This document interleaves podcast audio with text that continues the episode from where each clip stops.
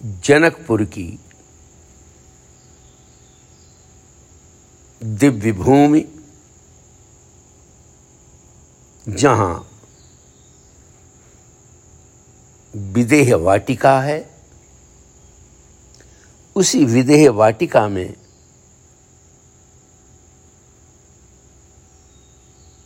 राजा जनक और जन्मजाति योगी,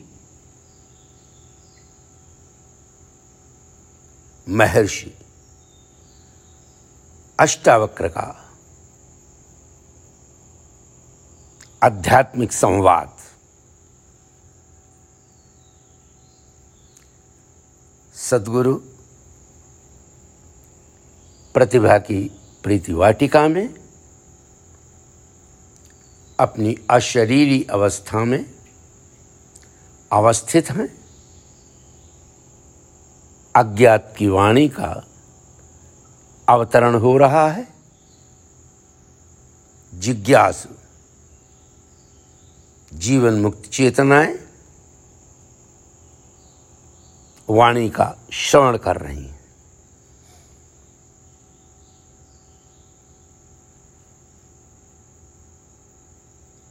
यह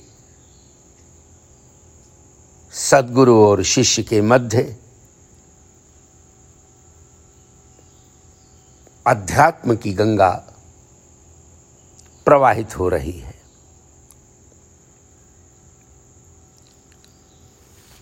राजा जनक जिज्ञासु हैं। उनके अंदर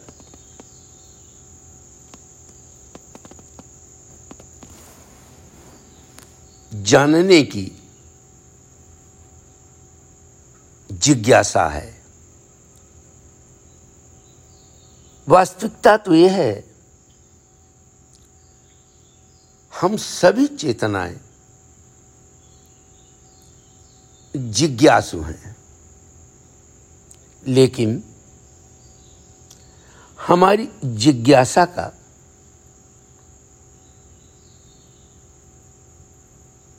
जो स्वर है, उसकी दिशा बहिर्मुखी हो गई। हमारी जिज्ञासा की जो अंतरधारा है, वो बाहर की ओर बहने लगी है। एक छोटा बच्चा जो जन्म लेता है। तो समस्त प्रकृति से अनविज्ञ है। बच्चे को पता नहीं है कौन उनकी माँ है, कौन उसका पिता है। और अपना तो अभी बोध भी नहीं है कि मैं क्या हूँ। लेकिन जानने की जिज्ञासा है। यह क्या है? हम सब लोगों की जानने की जिज्ञासा है। लेकिन जब अंदर से। ये भाव उठता है कि मैं क्या हूँ?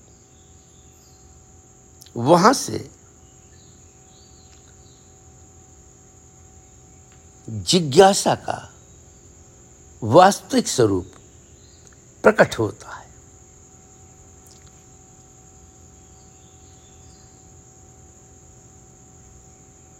हम सब दृश्य को जानना चाहते हैं। लेकिन राजा जनक दृष्टा का प्रबोध उपलब्ध करना चाहते हैं।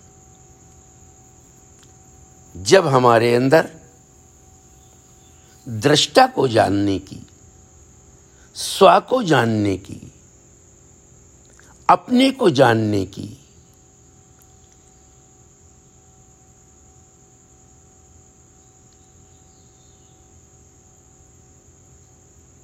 जिज्ञासा पैदा होती है वास्तव में वही विशुद्ध जिज्ञासा है।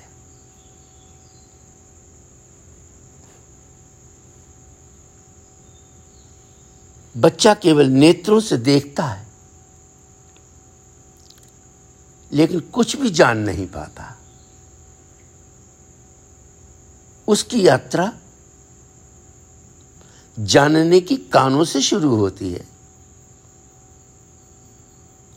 माँ बताती है, बेटा, ये अमुक वस्तु है, ये तुम्हारे पिता हैं,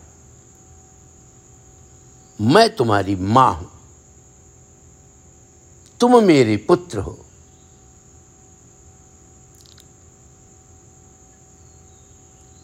ये मैं और मेरे की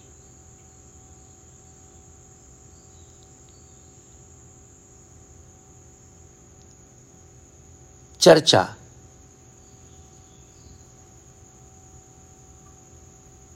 ये पृथ्वी तल की चर्चा है। ये मृत्युलोक की चर्चा है। लेकिन जब मैं क्या हूँ इस चर्चा का प्रारंभ होता है तो ये अध्यात्म जगत की चर्चा है।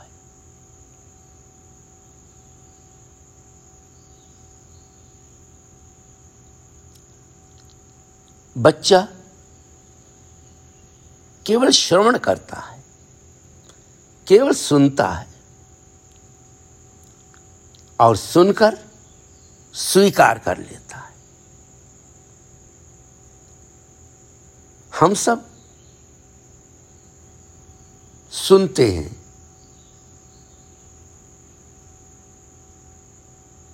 विद्यार्थी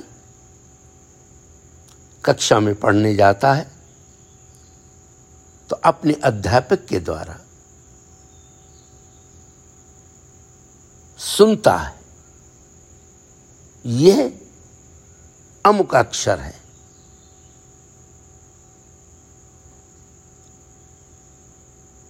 उसे वो स्वीकार कर लेता है। तर्क नहीं करता।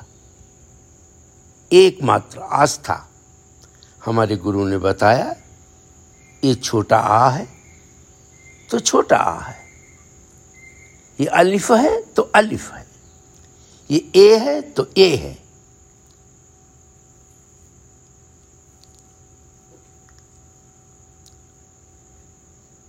इसी तरह से शिष्य भी सदगुरु के द्वारा अध्यात्म की चर्चा का श्रवण करता है और अपनी आस्था के पात्र में उसे स्वीकार करता है। राजा जनक।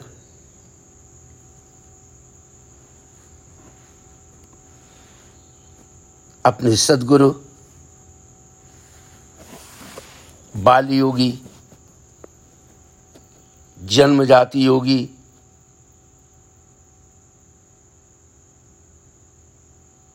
महेश अष्टावक्र से अपनी जिज्ञासा प्रश्न के रूप में रख रहे हैं।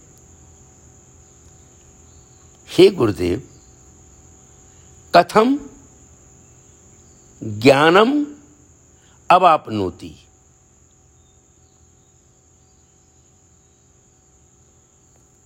कथम।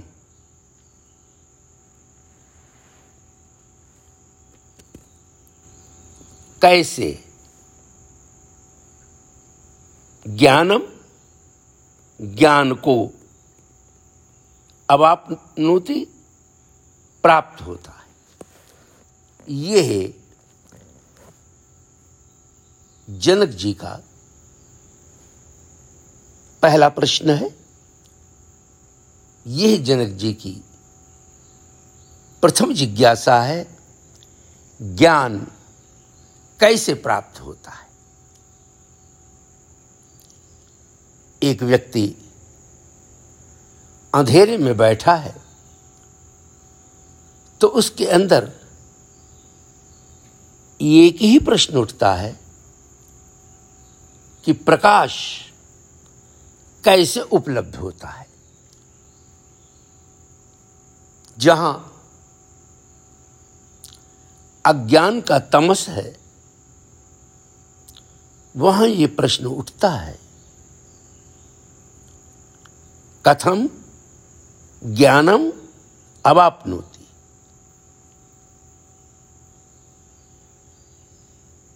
कैसे ज्ञान प्राप्त होता है?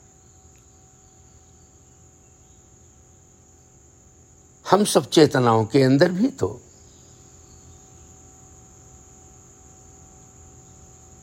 अज्ञान है। ये ज्ञान और अज्ञान दो शब्द बहुत अच्छी तरह से समझ लेने हैं। जहाँ अज्ञान होता है, वहाँ निश्चित रूप से ज्ञान का अस्तित्व है।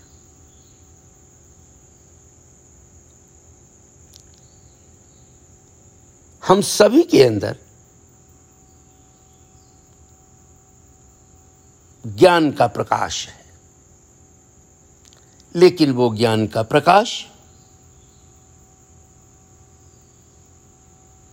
अंधकार से ढका हुआ है। ऐसे समझ लो, जैसे कोई दीपक जग रहा है और उसके ऊपर एक ढक्कन रख दिया गया है। और ढक्कन रख देने से चारों तरफ़ अंधेरा हो गया है। ढक्कन रख जाने से दीपक का प्रकाश कहीं चला नहीं गया है। दीपक का प्रकाश मौजूद है। आत्मा मौजूद है। आत्मा का स्वरूप ही ज्ञान है। ज्ञान किसे कहते हैं? जिसके प्रकाश में हमें दृश्य, दृष्टिगोचर होता है। जिसके द्वारा हमें कुछ दिखाई पड़ता है, जिसके द्वारा हम कुछ जानते हैं, वो ज्ञान है। जो जानते हैं, वो ज्ञान नहीं है। वो तो गे है। जो हम सब लोग भौतिक शिक्षा ग्रहण करते हैं, वो भौतिक शिक्षा ज्ञान नहीं है। जो बाहर से सीखा जाए, उसे ज्ञान नहीं कहते हैं। जिसके अंदर के प्रकाश में सीखा जाता है, जाना जाता है, देखा जाता है। वो ज्ञान है। राजा प्रश्न करते हैं उस ज्ञान की, उपलब्धि कैसे हो? वो ज्ञान कैसे प्राप्त हो?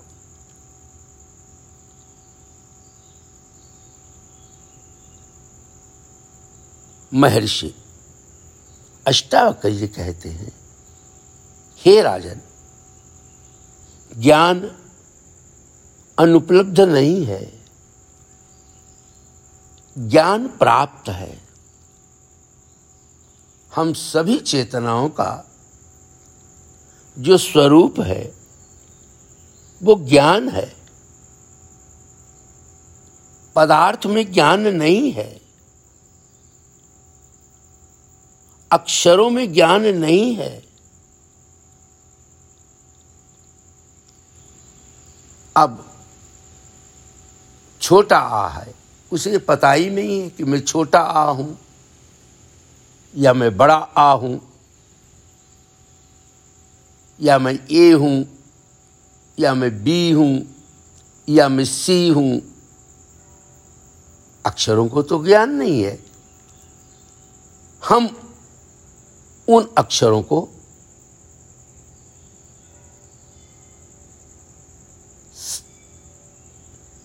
जानते हैं। हमारे जीवन में इसीलिए सदगुरु का महत्व तो है कि वो हमें प्रबोध कराते हैं। एक बच्चा स्कूल में पढ़ने जाता है। पहली कक्षा में उसका प्रवेश होता है तो उसका अध्यापक उसे अक्षर बोध कराता है।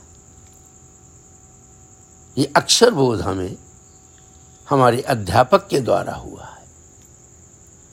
जैसे अध्यापक के द्वारा अक्षर बोध होता है, ऐसे ही सदुरु के द्वारा भी अक्षर बोध होता है। जिसे हम अक्षर बोध कहते वो अक्षर बोध नहीं है।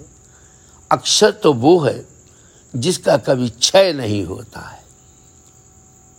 एकमात्र आत्मज्ञान का कभी क्षय नहीं होता ब्रह्म ज्ञान का कभी क्षय नहीं होता, लेकिन जो हम शब्द पुस्तकों में पढ़ते हैं, वो तो क्षय को प्राप्त हो जाते हैं। पुस्तक ही फट जाती है। पुस्तक ही गल जाती है। तो उनमें लिखे हुए शब्द भी गल जाते हैं।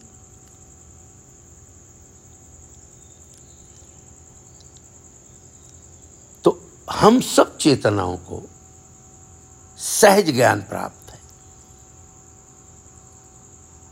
पदार्थ में ज्ञान नहीं है। शरीर में ज्ञान नहीं है। यह शरीर हम सबको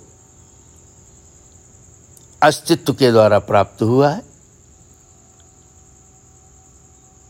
एक अद्भुत यंत्र है, एक अद्भुत विग्रह है। समाज के लिए बहुत उपयोगी है। लेकिन इसको अपना कोई ज्ञान नहीं है। पैरों को ज्ञान नहीं है कि मैं पैर हूँ। न हाथों को यह ज्ञान है कि मैं हाथ हूँ। न नेत्रों को यह ज्ञान है कि मैं नेत्र हूँ। न कानों को यह ज्ञान है कि मैं कान हूँ। और जो भी हमने बाहर से सीखा है वो सब मस्तिष्क में संग्रहित हो गया है। स्मृति की मंजूषा में भर गया है। वो भी ज्ञान नहीं है। ज्ञान की एक सरल परिभाषा है कि उसकी कभी विस्मृति नहीं होती है। कभी कोई व्यक्ति ये भूलता ही नहीं है कि मैं नहीं हूँ। हमेशा हर आदमी को अपने स्व का बोध रहता है। हम उसे समझ नहीं पाते हैं। यह जो हम सीखते हैं, जिसे भी हम यह कहकर संबोधित करते हैं और सीखते हैं, वो स्मरण भी हो जाता है और विस्मरण भी हो जाता है। अब हम सब लोगों ने कक्षाओं में कितना पढ़ा है, कितने विषय पढ़ाए गए हैं, इतिहास पढ़ाया गया, भूगोल पढ़ाया गया, गणित पढ़ाया गया, विभिन्न विषय पढ़ाए गए। उन दिनों में स्मरण कर लिए। क्योंकि परीक्षा देनी है और फिर धीरे धीरे करके अब कुछ भी याद नहीं रहा। जो स्मरण कर लिया तो वो विस्मरण हो गया। संसार का ज्ञान स्मरण भी होता है और विस्मरण भी होता है। लेकिन स्व का ज्ञान स्व का बोध आत्मतत्व का बोध कभी विस्मरण नहीं होता। अब देखिए, शरीर की तीन अवस्थाएँ हैं। जागृत अवस्था में तो हमें बोध रहता ही है कि मैं हूँ, भले मैं ये न जानूं कि मैं क्या हूँ। अभी तो हमने अपने मैं को दृश्य के आवरण में आवृत कर रखा है। दृश्य से उसे लपेट रखा है, लेकिन फिर भी इतना तो हमें पता रहता है कि मैं हूँ। हमारे सामने दृश्य आते हैं, दृश्य चले जाते हैं, लेकिन हम ये कभी नहीं कह सकते कि मैं नहीं हूँ। मैं हूँ तभी तो दृश्य को जानता हूँ। यहाँ तक जो निद्रावस्था है, जिसमें समस्त वाही जगत की विस्मृति हो जाती है, और उस निद्रा जगत में जब स्वप्न की घटना घटती है, और उस समय हम जब स्वप्न देखते हैं तो देखने वाला मौजूद होता है। आप कहें कि वो देखने वाला कैसे मौजूद होता है? जब आप प्रातःकाल जगते हैं तो आप बताते हैं कि मैंने यह स्वप्न देखा। इसका क्या अर्थ हुआ? इसका अर्थ तो स्पष्ट है कि मैं मौजूद था, तभी तो मैंने स्वप्न देखा। लेकिन स्वप्न के समय हमारा स्वप्न के साथ इतना गहरा तादात्म हो गया था उस तादात्म में हमारे स्व की, हमारे अस्तित्व की, हमारे ज्ञान की हमें विस्मृति हो गई थी। उस समय हम एकदम अपने को स्वप्न जगत का कर्ता मान रहे थे। स्वप्न में आ रहे थे, स्वप्न में जा रहे थे। स्वप्न में हंस रहे थे, स्वप्न में रो रहे थे। परिवार में कोई दुर्घटना घटती है तो परेशान हो रहे थे। परिवार में कोई शुभ घटना घटती है तो हम प्रसन्न हो रहे थे। लेकिन सभी कुछ हम कर रहे थे और स्वप्न में सुख दुख भोग रहे थे। सुख दुख से मुक्त नहीं थे। लेकिन जैसे ही जागृत हुए सुबह को, स्वप्न तो विदा हो गया था। और वो जो स्वप्न का व्यक्ति था, जो कभी सुखी होता था, जो कभी दुखी होता था, कभी उसकी जीवन वाटिका में सुख का पुष्प खिलता था, और कभी उसकी जीवन वाटिका में दुख के उसके कांटे चुभने लगते थे। आज वो सुबह जग गया तो न स्वप्न का सुख रहा और न स्वप्न का दुख रहा। जैसे हम प्रातःकाल जग जाते हैं और स्वप्न के सुख दुख से मुक्त हो जाते हैं, महर्षि अष्टावक्र कह रहे हैं, हे राजन, जैसे ही तुम जागृत होगे तुम सुख दुख से सहज में ही मुक्त हो जाओगे। और ये जो जागृत होना है, यही ज्ञान का प्रकाश है। और वो ज्ञान तुम्हें प्राप्त है। तुम्हें ही नहीं प्राप्त है। प्रभु की प्रत्येक आत्मा को वो ज्ञान प्राप्त है, क्योंकि आत्मा का स्वरूप ही ज्ञान है। और जो सुषुप्ति अवस्था है, जिसमें कुछ भी होश नहीं रहता है, वहाँ भी ज्ञान का प्रकाश प्रकाशित है। प्रातःकाल जब जगते हैं तो हम कहते हैं, आज बहुत गहरी नींद में सोए।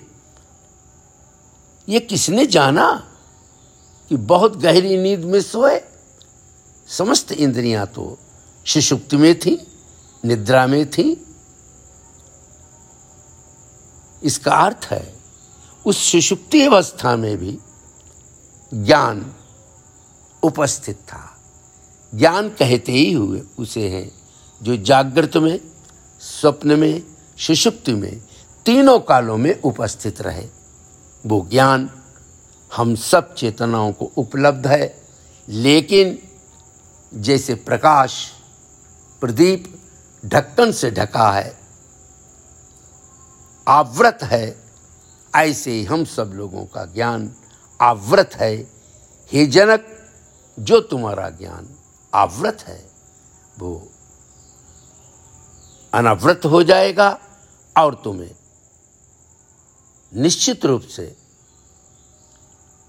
ज्ञान का प्रबोध होगा।